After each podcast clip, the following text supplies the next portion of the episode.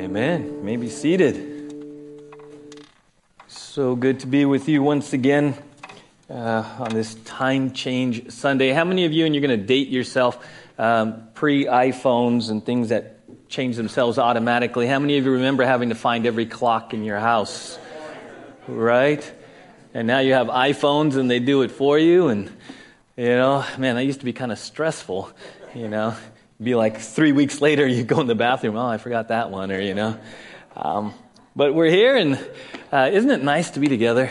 You know, it's just, uh, I was telling the, the team at, uh, at our 8 o'clock meeting, there's such a, a peace when we, when we gather.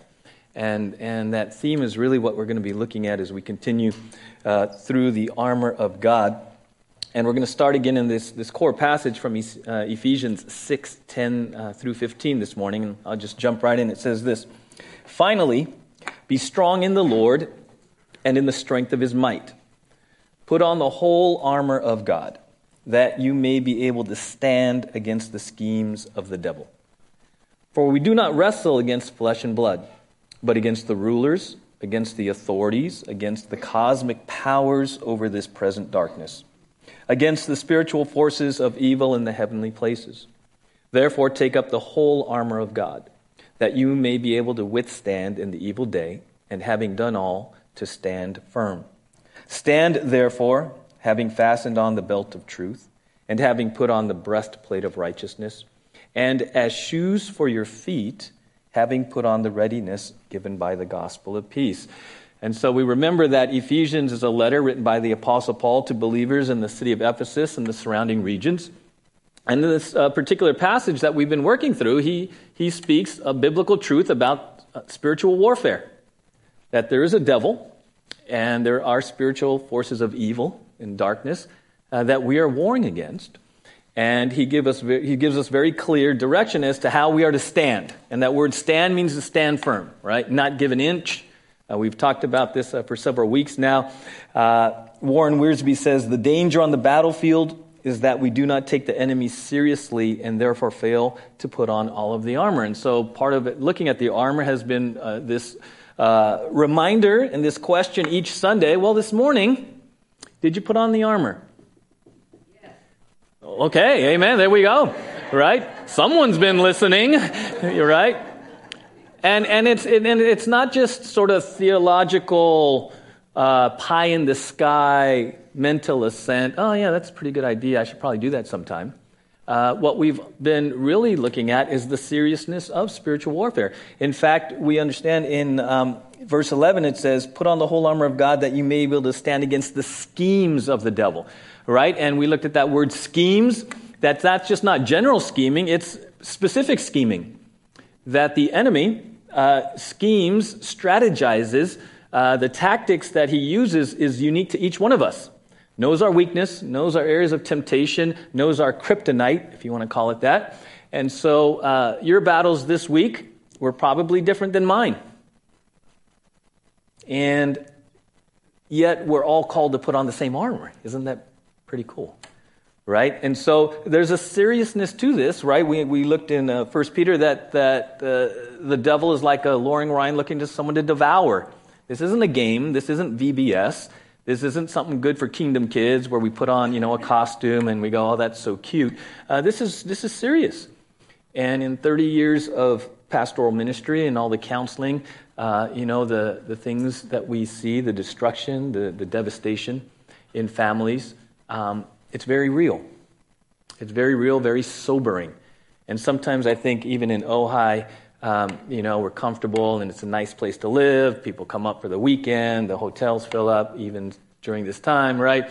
And it's just very nice. And it's very clean and it's very, you know, very safe, right?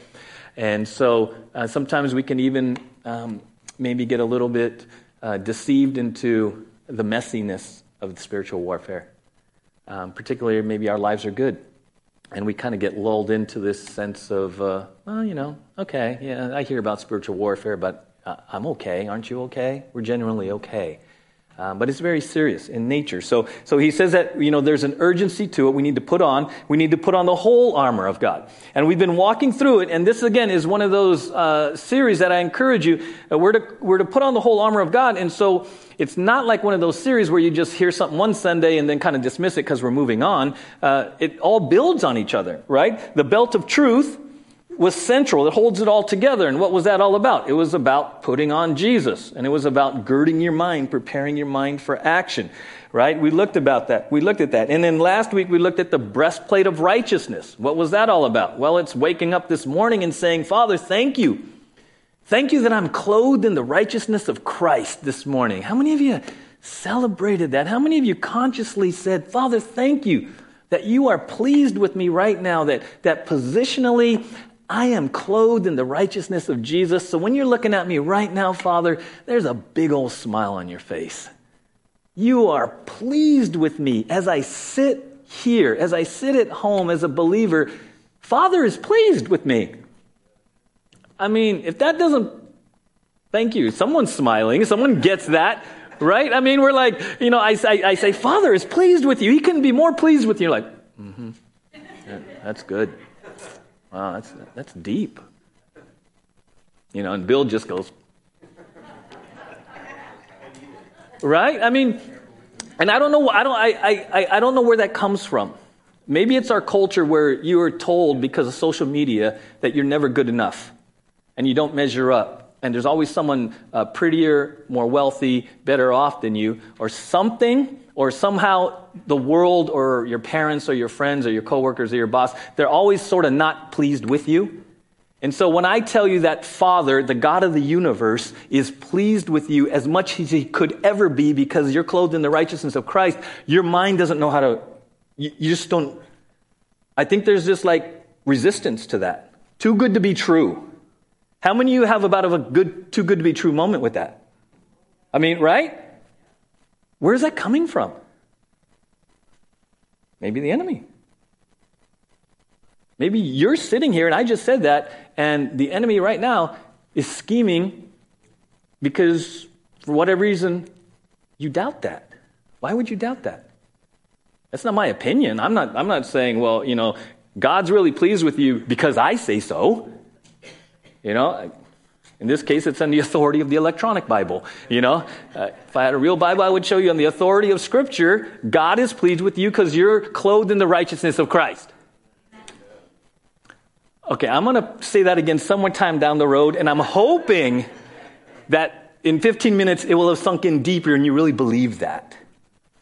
Because until you start believing these truths about you, you're going to kind of just Uh, not experience the full victory that you should be. It's like the half empty Christian. And it's like, why are we the half empty Christian? He's given us everything we need for life and godliness. We're the overflowing Christians. We should be the overflowing Christians, and yet fear, uncertainty, doubt, insecurity, whatever, we're the half full Christians. And we expect to be salt and light, and we're supposed to be ambassadors of reconciliation, and we're going to invite people to the well so they can be around half full Christians. Where's this? Where, where is this? And this again is just part of putting on the armor every day, because the minute you wake up, it's going to come. It's going to come. The enemy doesn't wait for you to be ready. And I shared with you a couple weeks ago the enemy doesn't take weekends off. It's not banker's hours. It's all the time.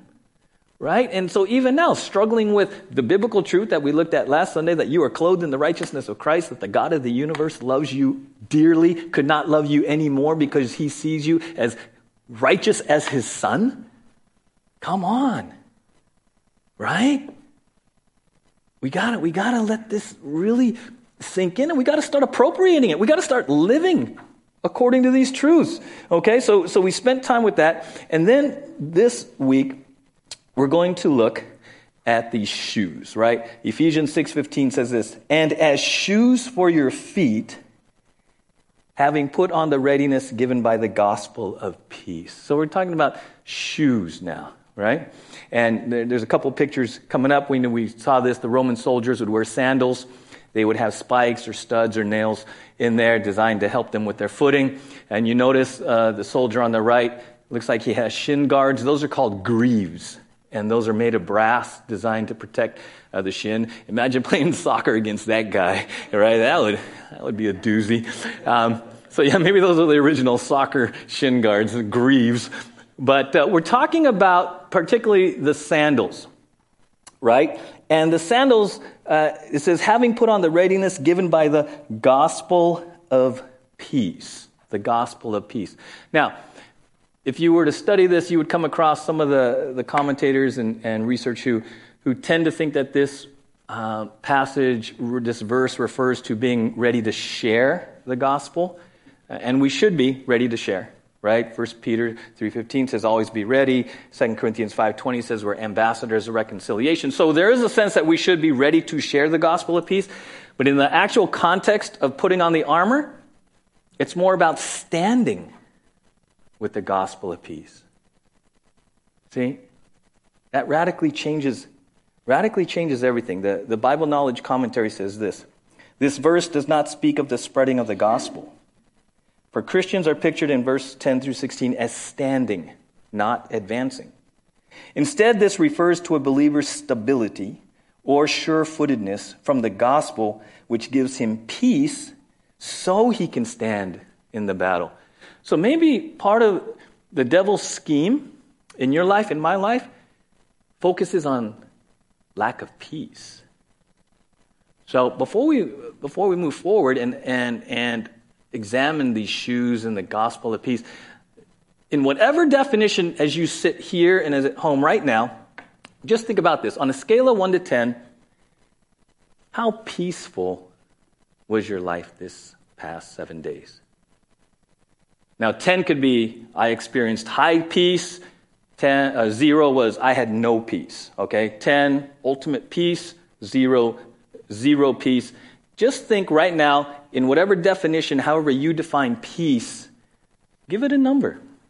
As you sit here, reflect on the week, what was your level of peace? Okay? And do the same thing at home. Because here's the thing was it biblical peace that you just gave a number to? What is your definition of peace? Because, quite frankly, many of us define peace as the absence of bad circumstances or bad feelings or bad something. That's not biblical peace. That's not biblical peace. That makes it really important for us this morning to understand what these shoes are, because if we're to stand in peace against a scheming enemy, we better understand what biblical peace is. Because for a lot of us, in, in his own unique way, he gets you at your level of peace.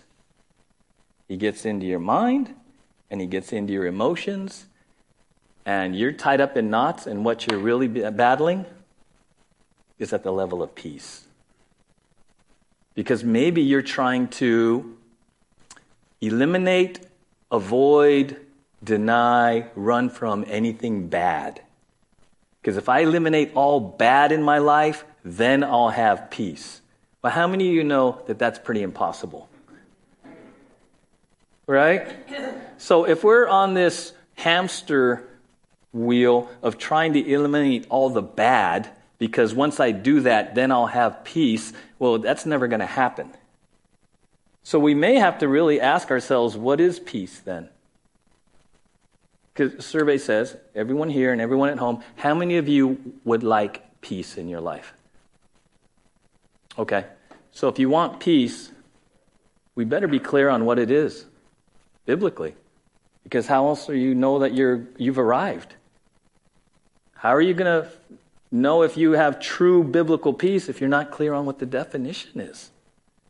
How are you going to stand up to an enemy that wants to rock your world at the level of peace when you don't even know what you're looking for ultimately, right?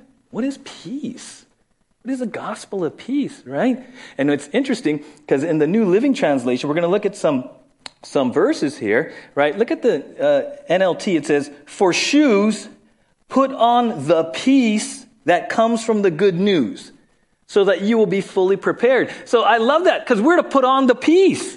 The shoes are peace. We are to put on peace. Okay, so we put on a belt, we put on a breastplate of righteousness, and then the third piece is peace. So every morning we're to put on peace. Well, how do I put on peace if it's defined as eliminating everything bad? Right off the bat, that definition doesn't make sense according to this verse. If, if, if I can give you a laundry list of everything bad and all the trials and tribulations in my life, how am I supposed to put on not that? Because that's reality, right? So it's not the absence of adversity, it's not the absence of bad circumstances, it's not the absence of bad feelings. That is not biblical peace, right? Otherwise, we couldn't put it on. Otherwise, we couldn't put it on, right? In Ephesians 6 15 in the ESV, we said, and as shoes for your feet, having put on the readiness given by the gospel of peace. The NIV says, and with your feet fitted with the readiness that comes from the gospel of peace. And in the New King James, I like this, ver- I like this word, and having shod your feet with the preparation of the gospel of peace. Remember when we said gird, right? Would say gird.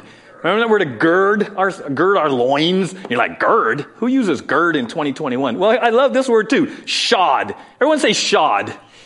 Shod. Okay, did you shod this morning? I shaved. Is that close? I, you know, I, I, I ate breakfast. Did you shod? What is shod, right? Because we're to shod your feet. All right, so look at your feet. Did you shod your feet, Barry? It's not shoed like a horse. You didn't even shoe yourself. Shod. What is shod? Right? New King James. We're to shod your feet. The word shod means to bind, to secure. Right? Eiley, put up the picture of the uh, sandals again. So if a soldier is going to shod his feet with the sandals, he is going to make sure that those bad boys are bound up, wrapped, not moving. How many of you have played sports and you know the importance of the right footwear, but not just that, that the footwear fits and is shod? It's laced up, ready to go, no blisters, right? It, it's got to fit and it's got to be shod. I mean, you make sure before the game. You don't want your cleats getting loose. You tie it, it fits right, not too tight. It's just shod. Okay? So every morning, we're to shod our feet with peace. We're to bind, we're to secure our feet with this thing called peace. So, what is what is that? Right? Because it's important, because that word preparation means foundation or a firm foundation. This piece that we're supposed to shod our feet with is the firm foundation that we stand. So we better understand what we're supposed to be shodding ourselves with because it's the foundation.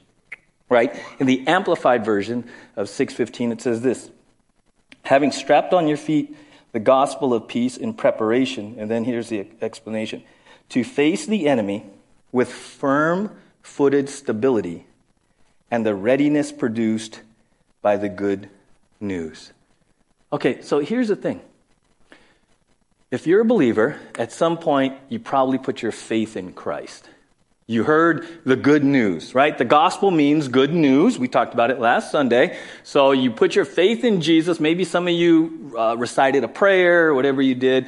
Um, but you responded to the good news and you said, okay, this is when I put my faith in Jesus. Some of you know dates, some of you don't. Uh, that, I responded to the good news. And then what you did is you forgot and you moved on. This verse reminds us, and you'll see by the end, we are never to, re- to forget. We are can regularly remind ourselves of the good news. Part of shodding your feet with the gospel of peace is every day to celebrate the good news. Who you are in Christ because of your faith in the good news in Jesus. Shodding your feet goes back to the gospel of peace that you professed, right? Wayne Barber says this the Greek word refers to the basis, foundation, or the firm footing of something. This implies a firm and solid understanding of the gospel of Jesus Christ. Causes me to dig in. When the devil comes at me with deception, I have an understanding and am firmly fixed upon the truth of the gospel. The cleats on the believer's sandals provide a firm grasp on what the gospel of Jesus Christ is about, which Paul explains is a gospel of peace. You see, some of us have focused on it's the gospel of sin and heaven and hell and forgiveness. All those things are there, but how many of us ever looked at it as it's a gospel of peace? A gospel of peace. Ephesians 2:17. He came and preached what? Peace to you who were far off and peace to those who were near.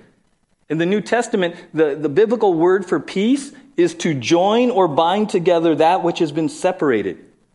The word picture is unity, reconciliation. That's biblical peace. Okay, it has nothing to do with your circumstances in life. Biblical peace is to join or bind together. Kind of like having it all together, like everything is the way it's supposed to be. That's biblical peace. Now, what they're talking about here with the gospel is first and foremost peace with God. Everyone say with. So, if you want true biblical peace, first and foremost, you have to have peace with God. Key verse, this is a great memory verse, Romans 5 1. Therefore, since we have been justified by faith, we have peace, what? With God through our Lord Jesus Christ. So the very first step, if you want to shod your feet with the preparation of the gospel, you got to have peace with God. It starts knowing, right? And as a human, isn't that one of the deepest, like, needs we really have? Every human on this planet. Do I have peace with my Maker? Do I really know that I have peace with God?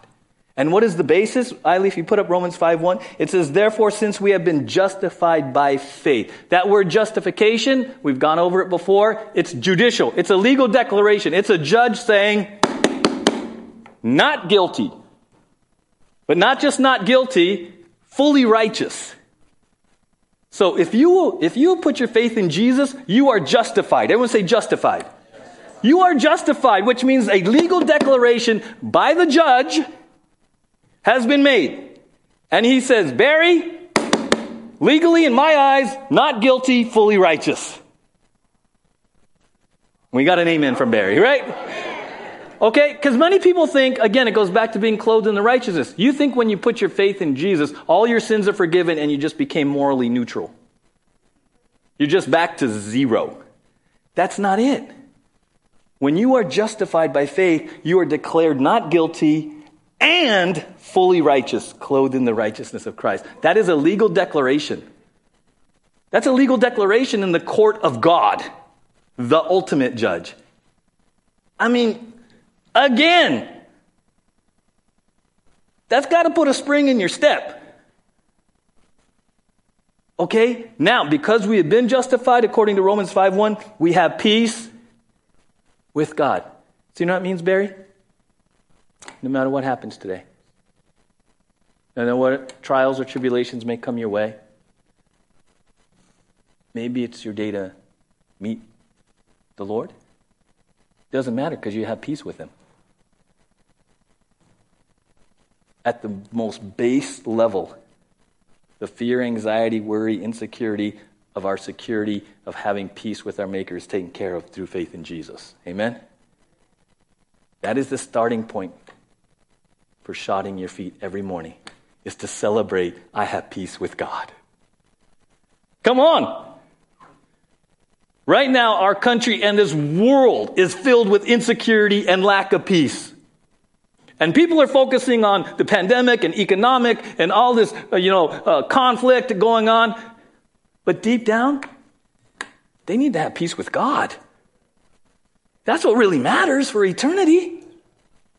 Right? What does the Bible say? What does it, what does the profit of man? He gains the whole world and loses his soul.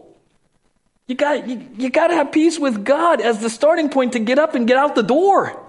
Okay, not even out the door, off your bed. Peace with God. Come on, that, that's a celebration. Like, we take that for granted, right? Oh, I said that. I got saved uh, 30 years ago. And now we just, you know.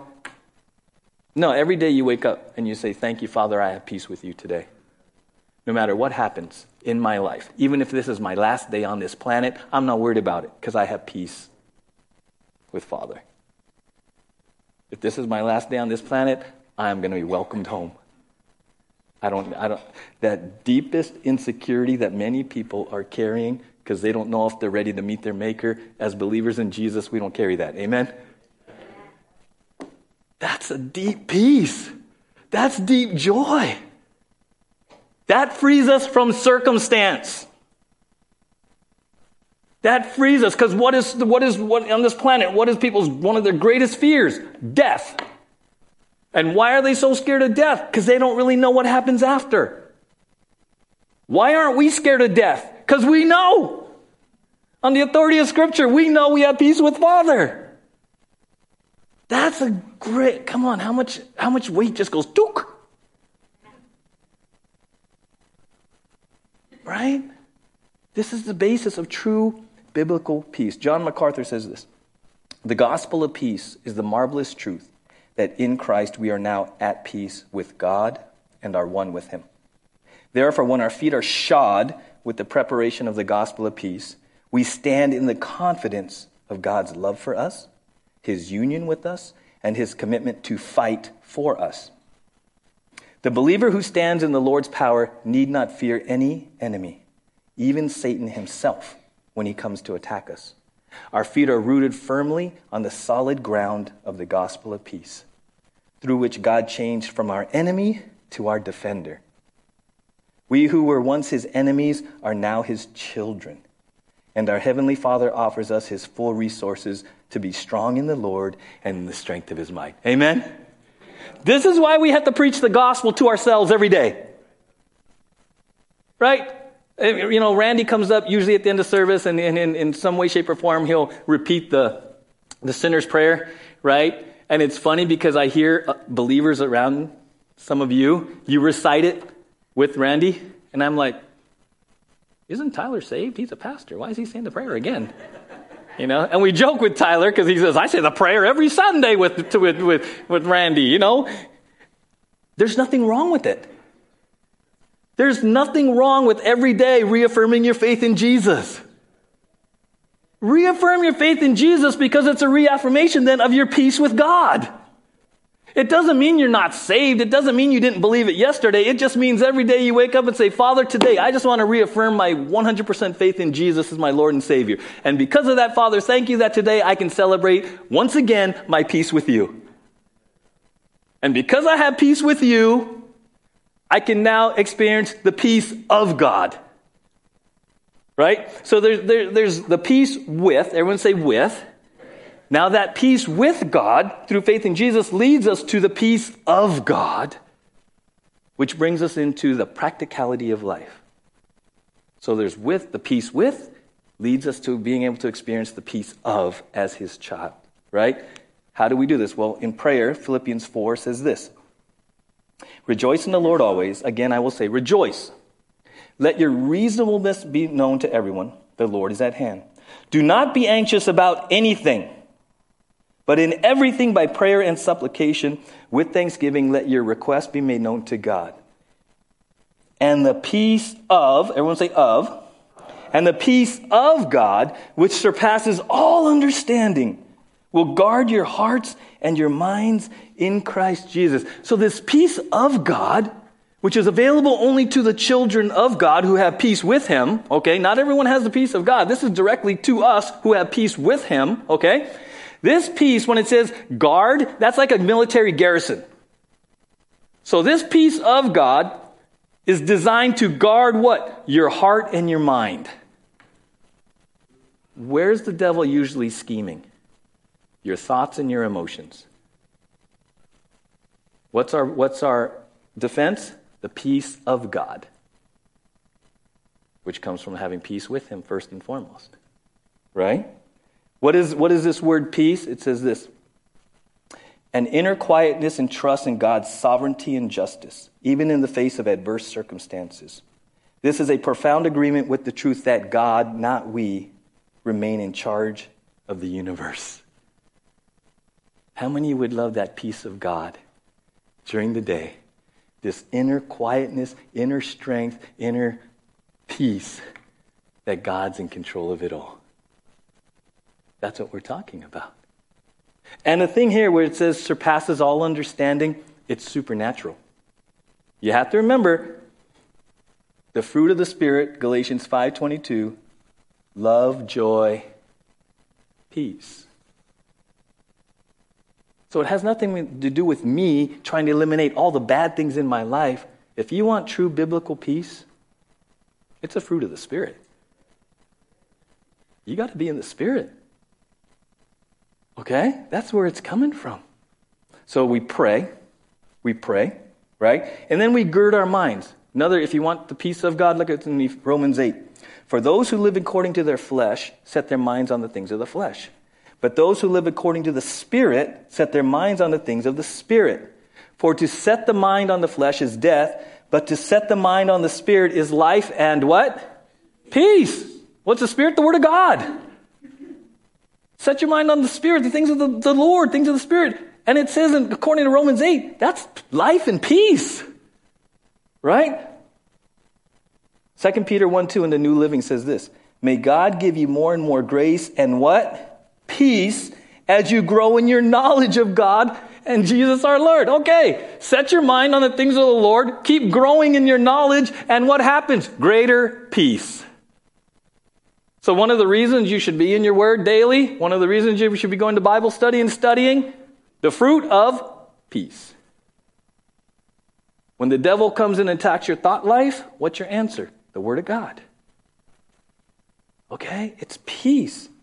And and I've shared with you in years past some ways, maybe, okay, so there's Bible memory, uh, memorization, you can do that. Go to Bible studies, your own studies on your own, listening to sermons, right? Lots of ways to be in the Word, setting your mind on things above. Uh, I, re- I re- recalled as I was prepping for this, you know, many of you uh, remember uh, clap. Remember that? Neat way, right? Uh, first one, right? Ilea put it up. We are complete, loved, accepted, pleasing. Right? Great way to remember these profound biblical truths. I put some verses there. Man, if you want to celebrate, if you want to shod your feet, well, you can clap every morning. Seriously. And I've shared this with you. These, when I was a young believer and I learned these, and I started preaching, and I would have these opportunities to speak, and I would get really nervous. What are they going to think about me? Oh, Lord, I don't want to sound like a fool, you know. I, I would get all, all anxious, and, and then I would just do this. Okay, you're complete, you're loved, you're accepted, you're pleasing. And it would calm me down. Because I would get my focus off of me, and I would get my focus off of the people and pleasing man and all this, and I would go, complete, loved, accepted, pleasing. Okay. We are complete, loved, accepted, pleasing. I, it makes me want to clap, Barry. It doesn't make everyone want to clap, but you know, every morning, I am complete, loved, accepted, pleasing. I mean, most of you grew up saying you are incomplete, you are unloved, you are conditionally accepted, and you blew it and you didn't please me today. Yeah, yeah, you got to clap, right? Most of us grew up with the opposite of that in some way, shape, or form. That's why you have a hard time accepting this. On the authority of Scripture, you are complete, loved, accepted, pleasing. I mean, that's shodding your feet. Like, even before you roll out of bed, you pop your eyes up. you haven't even got out of bed. You haven't even moved. We need that. Because where's the enemy mostly scheming us? In our minds, in our thoughts, in our poor self image, in what someone said to you 30 years ago. And you bought into this lie. And you've been trying to prove them wrong all your life. And you feel like one big disappointment.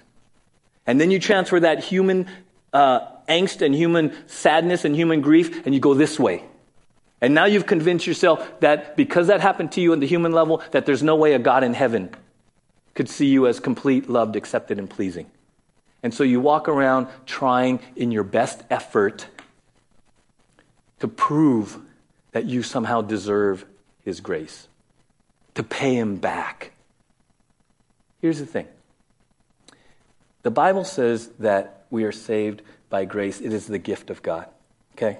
So salvation is a gift, unmerited favor. If I give Barry a gift, and, and Barry has, we've exchanged gifts every once in a while. If I give Barry a gift, and in Barry's mind, he decides to pay me back for the gift in some way, shape, or form, not just monetarily, but, oh, now I got to do something. You know what he did? He just transformed a gift into a debt. It's no longer a gift. Instead of just receiving something unmerited out of my love for him and saying thank you, wow, and maybe welling up with love back and it deepening our relationship, if he goes, wow, I got to pay him back, I don't deserve this, I got to pay him back, now he's working off a debt.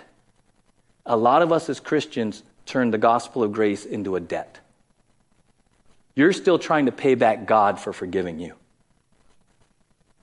That's why you're not joyful. That's why your Christianity is duty and works. And you feel like you never measure up. Because the truth be known, you can't pay him back. And deep down, you know it. But by golly, to your last dying breath on this planet, you're going to try to pay him back. You can't pay him back.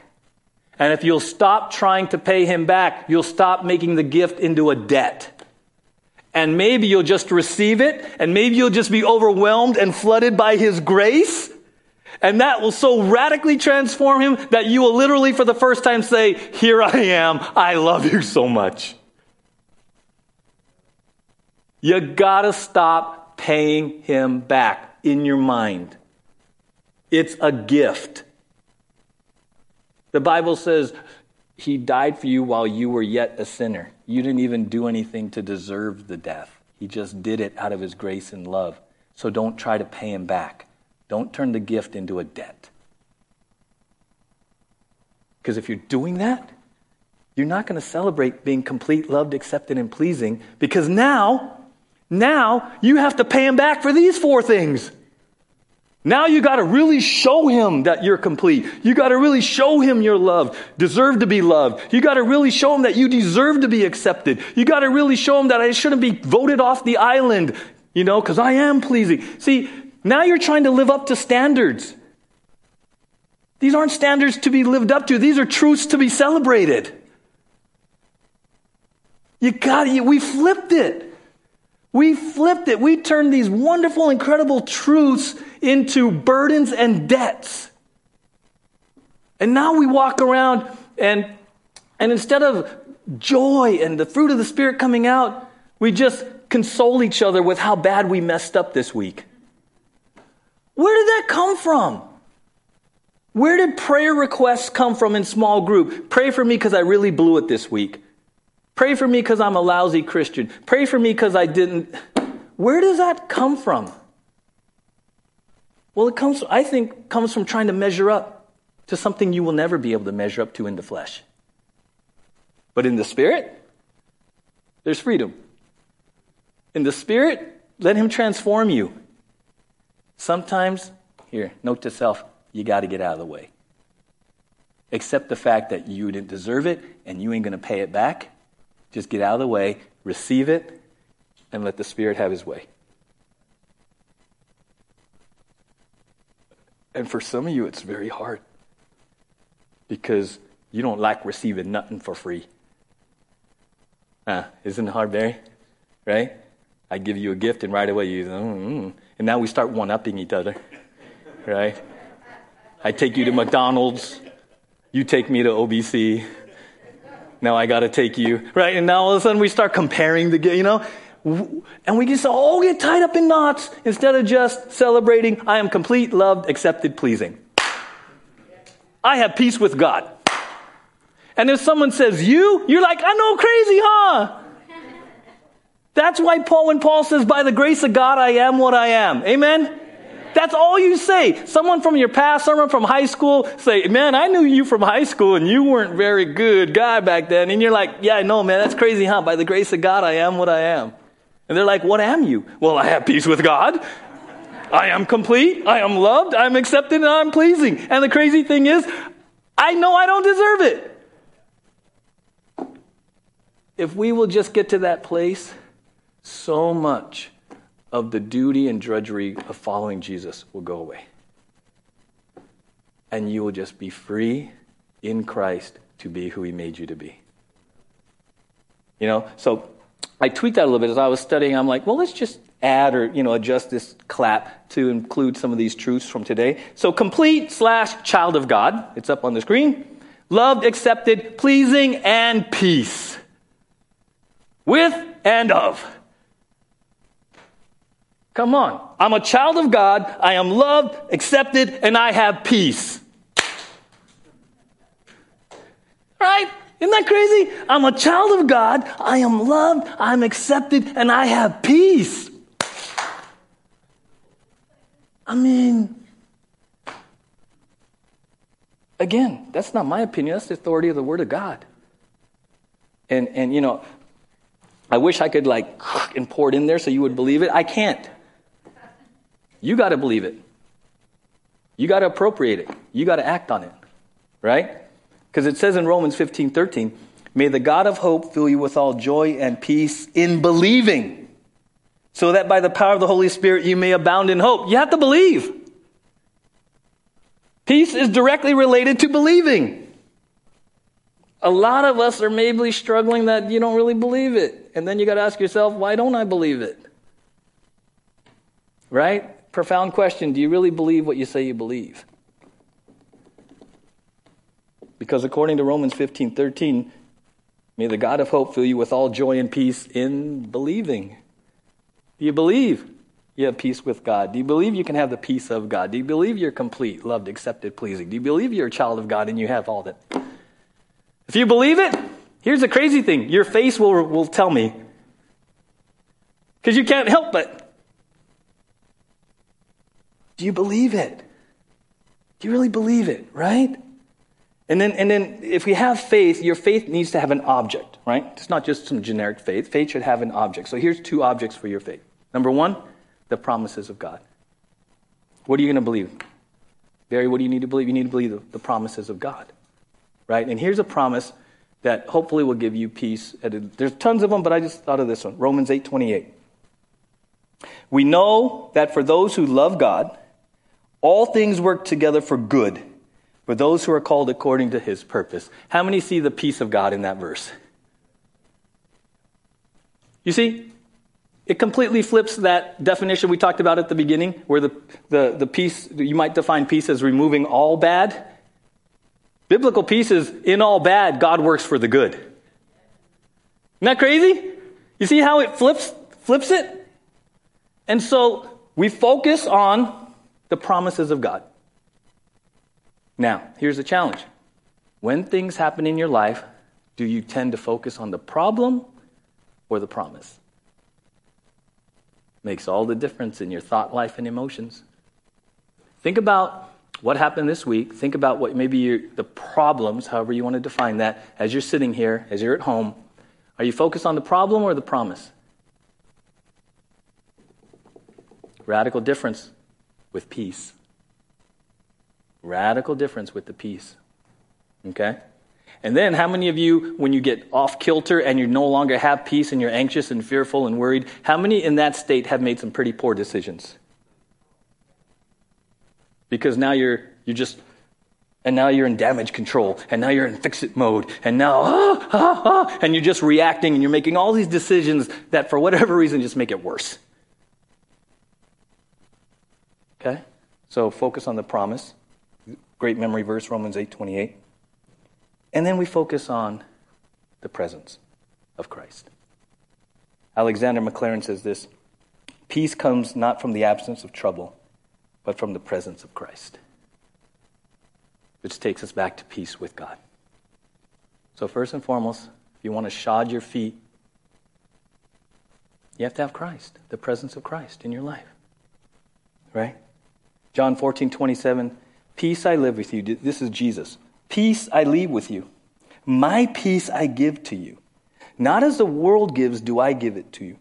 Let not your hearts be troubled, neither let them be afraid. And here's the same verse in the New Living. I love this. This is Jesus talking. I am leaving you with a gift peace of mind and heart. And the peace I give is a gift the world cannot give. So don't be troubled or afraid. Jesus himself says, I'm giving you a gift of peace of heart and mind. Whew. And it begins with him. He is the Prince of Peace. He is our peace.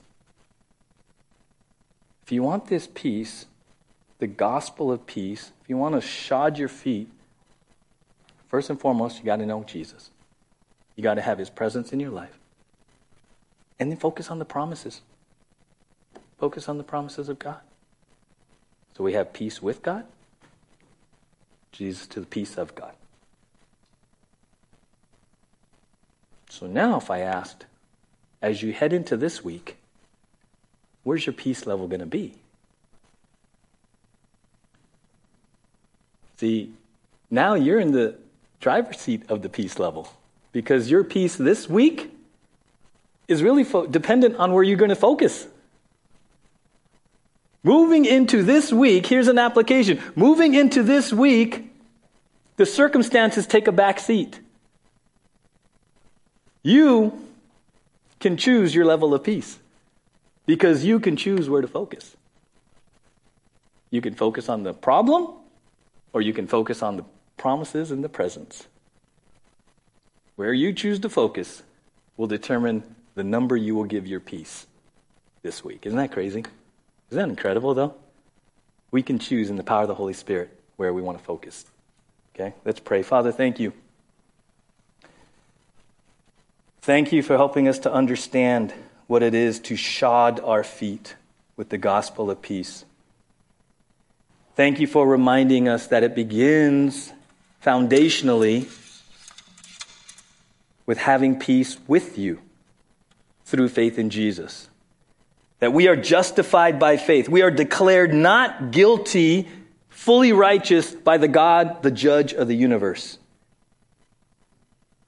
And because we have peace with you, we can continuously experience the peace of God, which surpasses all understanding, which is designed to guard our hearts and minds. Question is, where are we focusing? Do we focus on the problems? Do we focus on the promises? Do we focus on the problems? Do we focus on the presence of Jesus continuously in my life? And as we prepare for communion, I would just encourage us this morning to really turn your eyes on Jesus and, and choose to focus on Him to remember what he did on Calvary, to preach the gospel to yourself, to reaffirm, even now as you prepare for communion, reaffirm your faith in Jesus. Yes, you don't deserve it. Yes, you will never be able to pay it back. It is a gift. And maybe this morning you turn the gift into a debt. And this morning you want to ask God to forgive you and reaffirm the receipt of a gift. Just receive the gift of salvation receive the truth. You are complete, loved, accepted, pleasing. You are a child of God. You are loved, accepted. You can have peace. Receive it all as a gift as you receive Jesus. So, Father, we give you this time of communion, time of reflection, time of prayer, time of confession, whatever it would be. But we do it all in remembrance of you, Jesus. Thank you. Thank you that in you we have peace peace with God and the peace of God, which surpasses all understanding. Amen.